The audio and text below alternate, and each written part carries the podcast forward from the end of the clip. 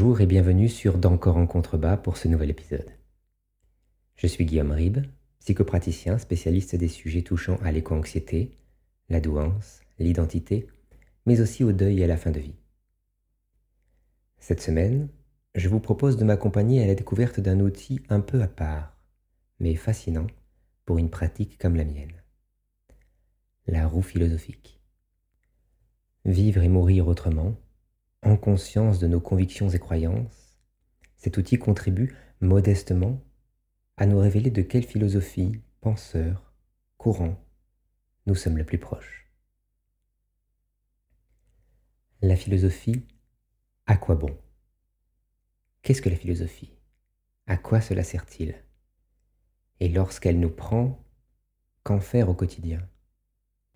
Les plus grands se sont penchés sur ces questions au fil des siècles et même si la chose est plus ou moins tranchée aujourd'hui, cela n'empêche pas tout un chacun d'y aller de sa nuance, ou de la placer différemment du voisin dans l'échelle de ses préoccupations, la teintant de fait de la couleur de ceux qui se placent au-dessus. Une fois n'est pas coutume, définition.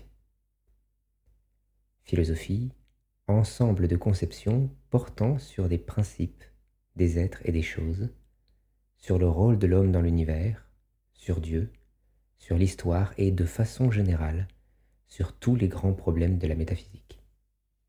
Définition que l'on pourrait résumer à une manière de voir, de comprendre, d'interpréter le monde, les choses de la vie, et qui guide le comportement. Fondamental, n'est-ce pas?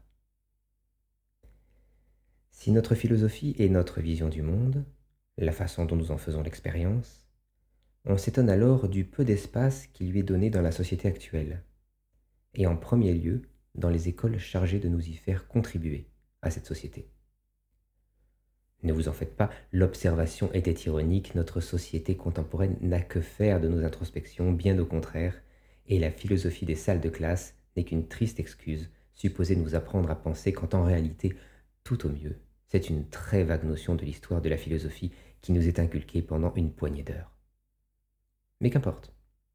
Nous ne sommes pas ici pour refondre le système éducatif.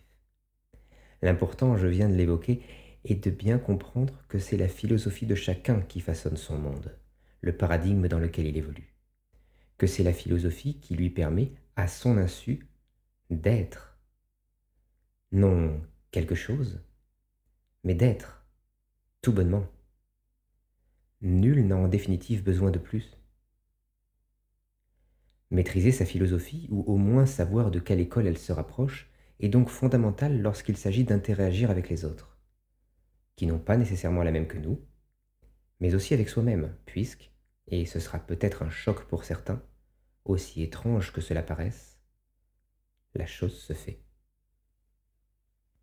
Ainsi, la philosophie, à quoi bon? À quoi bon?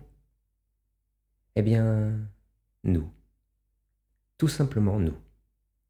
Mais nous est hétérogène, nous est subjectif, et c'est pourquoi il était inévitable que surviennent, dès l'aube de la discipline, les stériles batailles de qui a le plus raison, qui est le plus proche de la vérité, qui a compris, et bien sûr, qui n'a de toute évidence pas les clés pour avoir un avis éclairé et n'a donc pas voix au chapitre.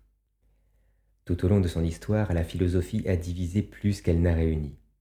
Les marginaux ont fondé de nouvelles doctrines, et tout ce beau monde s'est écharpé des jours durant, en forum, en ruelle ou en plaine, à la voix, à la dague ou à la lance.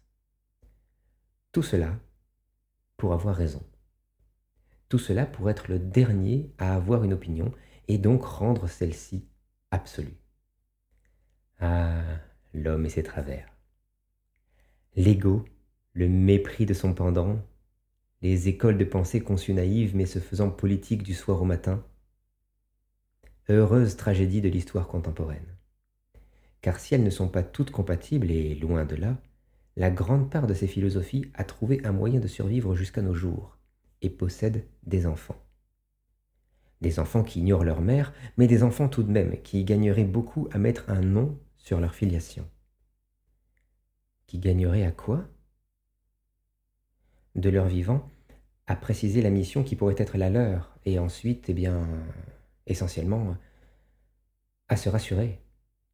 Se rassurer de la façon dont la fin des leurs a déjà été pensée de manière extensive et du fait qu'ils n'auront donc pas nécessairement à tracer le chemin seul, mais juste à le suivre une fois qu'ils en auront pris connaissance, quitte à s'en écarter si cela leur chante, pour le regagner aussitôt si d'aventure le point de vue solitaire ne leur plaisait pas. Que la philosophie permet. Chacun a son opinion sur à peu près tout. Une vague idée, quelques notions, une expertise, que ce soit dans les domaines de l'épistémologie, de la métaphysique ou de l'éthique, peu sont ceux n'ayant pas un avis, même par défaut hérité des générations précédentes, sur les choses de la vie, de la mort et du monde. Au bar, dans les cercles intellectuels, dans la file d'attente à la poste, la moindre de nos interventions sociales sous-tend un système de croyances, une perspective solide aux ramifications vertigineuses découlant autant de rencontres avec autrui qu'avec nous-mêmes. Une perspective que nous avons parfaite depuis notre venue au monde. Que les convictions ou croyances adoptées se révèlent in fine vraies ou fausses, peu importe. Il est indifférent que notre position soit correcte ou non, puisqu'il s'agit en dernière instance de notre capacité à nous donner du sens et faire sens du monde autour de nous. C'est ce que fait une philosophie. Elle procure un point d'ancrage autour duquel on gravite, dont on s'éloigne parfois sur tel ou tel sujet, mais auquel en définitive on revient toujours.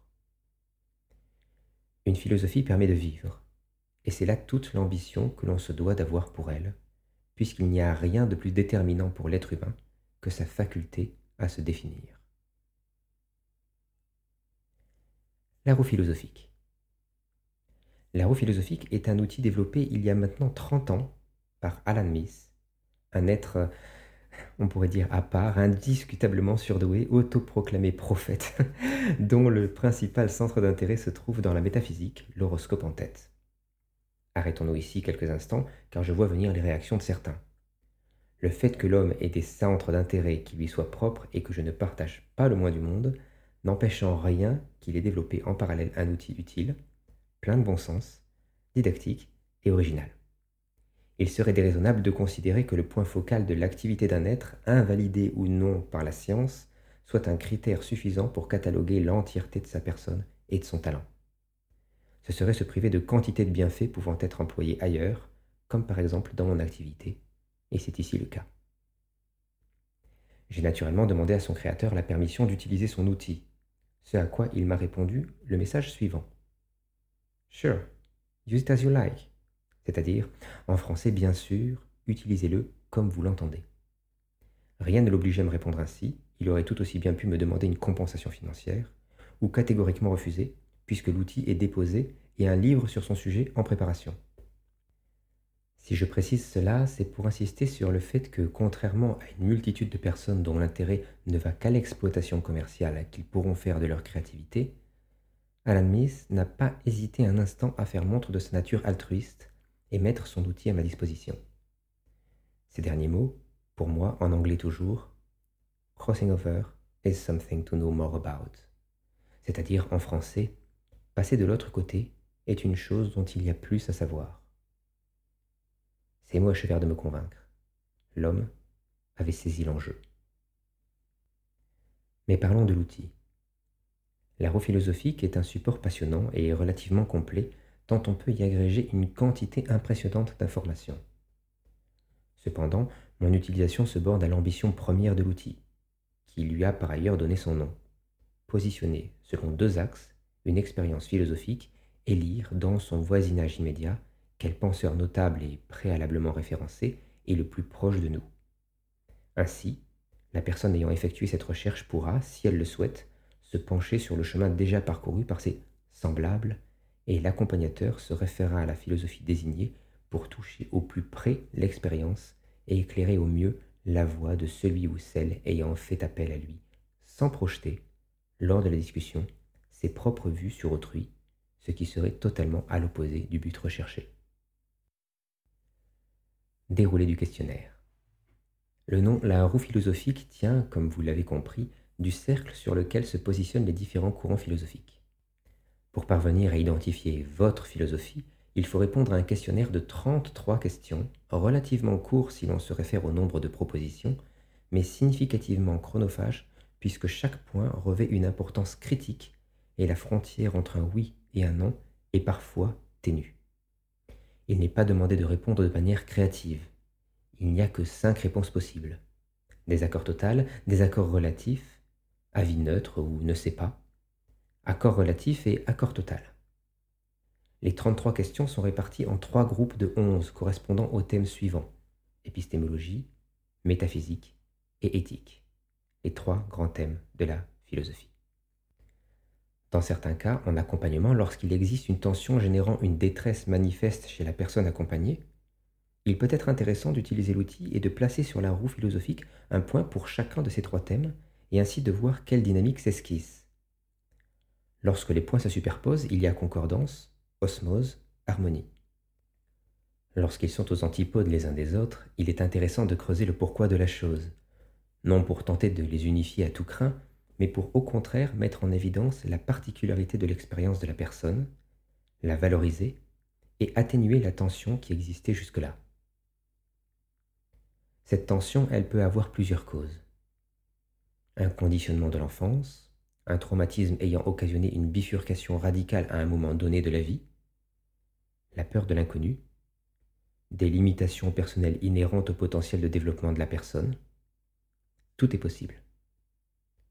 L'enjeu, encore une fois, n'est pas de diagnostiquer ni réparer un système, mais de lui faire prendre conscience de sa particularité, sa richesse et, de fait, de ce qu'il peut apporter au monde.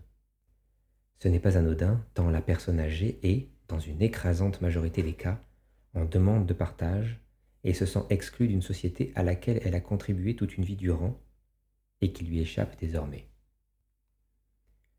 Chacune des 33 propositions sur lesquelles sont invitées à se positionner les personnes remplissant le questionnaire est accompagnée d'une explication afin de réduire les risques nombreux de confusion. Il ne s'agit que de quelques lignes, mais elles aident à se rendre compte de combien chaque déclaration est en réalité loin de pouvoir être tranchée en quelques millisecondes de temps, l'énoncé à peine terminé. À se hâter, beaucoup s'égarent et j'ai souvent dû, lors de mes premières utilisations de l'outil en accompagnement, revenir sur des questions tranchées un peu trop vite, car jugées trop évidentes par celles et ceux que j'avais en face de moi. Car il ne s'agit pas de savoir si oui ou non notre plat est assez salé, mais de faire un effort significatif, pesant le pour, le contre, les conséquences et ramifications induites par nos choix. Il s'agit d'être logique, consistant, cohérent avec nous-mêmes, ce qui peut se révéler être plus compliqué qu'on ne le croit au premier abord. La chose est particulièrement délicate lorsqu'il s'agit de trancher entre des accords relatifs et accords relatifs. Notre adhésion l'emporte-t-elle sur nos réserves, ou notre désapprobation prime-t-elle sur les cas particuliers où la proposition s'appliquerait effectivement? Cela n'est pas évident et change tout au verdict. Afin d'arriver au plus près de notre philosophie, qui a toute chance d'être nuancée tant nous sommes nous-mêmes des êtres mesurés, il faudra s'abstenir de répondre accord total ou désaccord total lorsque cela ne s'applique pas, au risque de voir le résultat nous caricaturer. Aussi, la roue philosophique se révèle être un formidable aide, non de développement personnel, mais pour initier celui-ci. De quel grand penseur êtes-vous le plus proche? Resterez-vous fidèle à ces vues ou, à mesure de votre cheminement personnel, vous en irez-vous voir un peu plus loin? Enfin, votre philosophie résistera-t-elle à l'épreuve du temps ou, la fin approchant, changera-t-elle du tout au tout tant votre expérience de l'instant la fera mentir? Savoir ce que l'on pense et pourquoi on le pense devient capital lorsque les heures se comptent et que ce qui restera de nous dépend de la conclusion trouvée. Il n'est pas nécessaire de savoir. On peut vivre sans ne jamais se poser la question, sans ne jamais se poser de questions en général. Mourir, hmm, c'est autre chose. Certains soutiennent que vivre est un art. Désaccord relatif, dirais-je mais si c'est le cas, mourir est la signature qui donne à l'œuvre toute sa valeur. De quel nom signerez-vous? Le vôtre? Y penserez-vous seulement? Et si oui, comment? C'est la fin de cet épisode. Merci de l'avoir suivi. Merci pour votre temps. N'oubliez pas de vous abonner si ce podcast vous a plu et que vous souhaitez être tenu au courant des nouvelles sorties sur la chaîne. À très vite.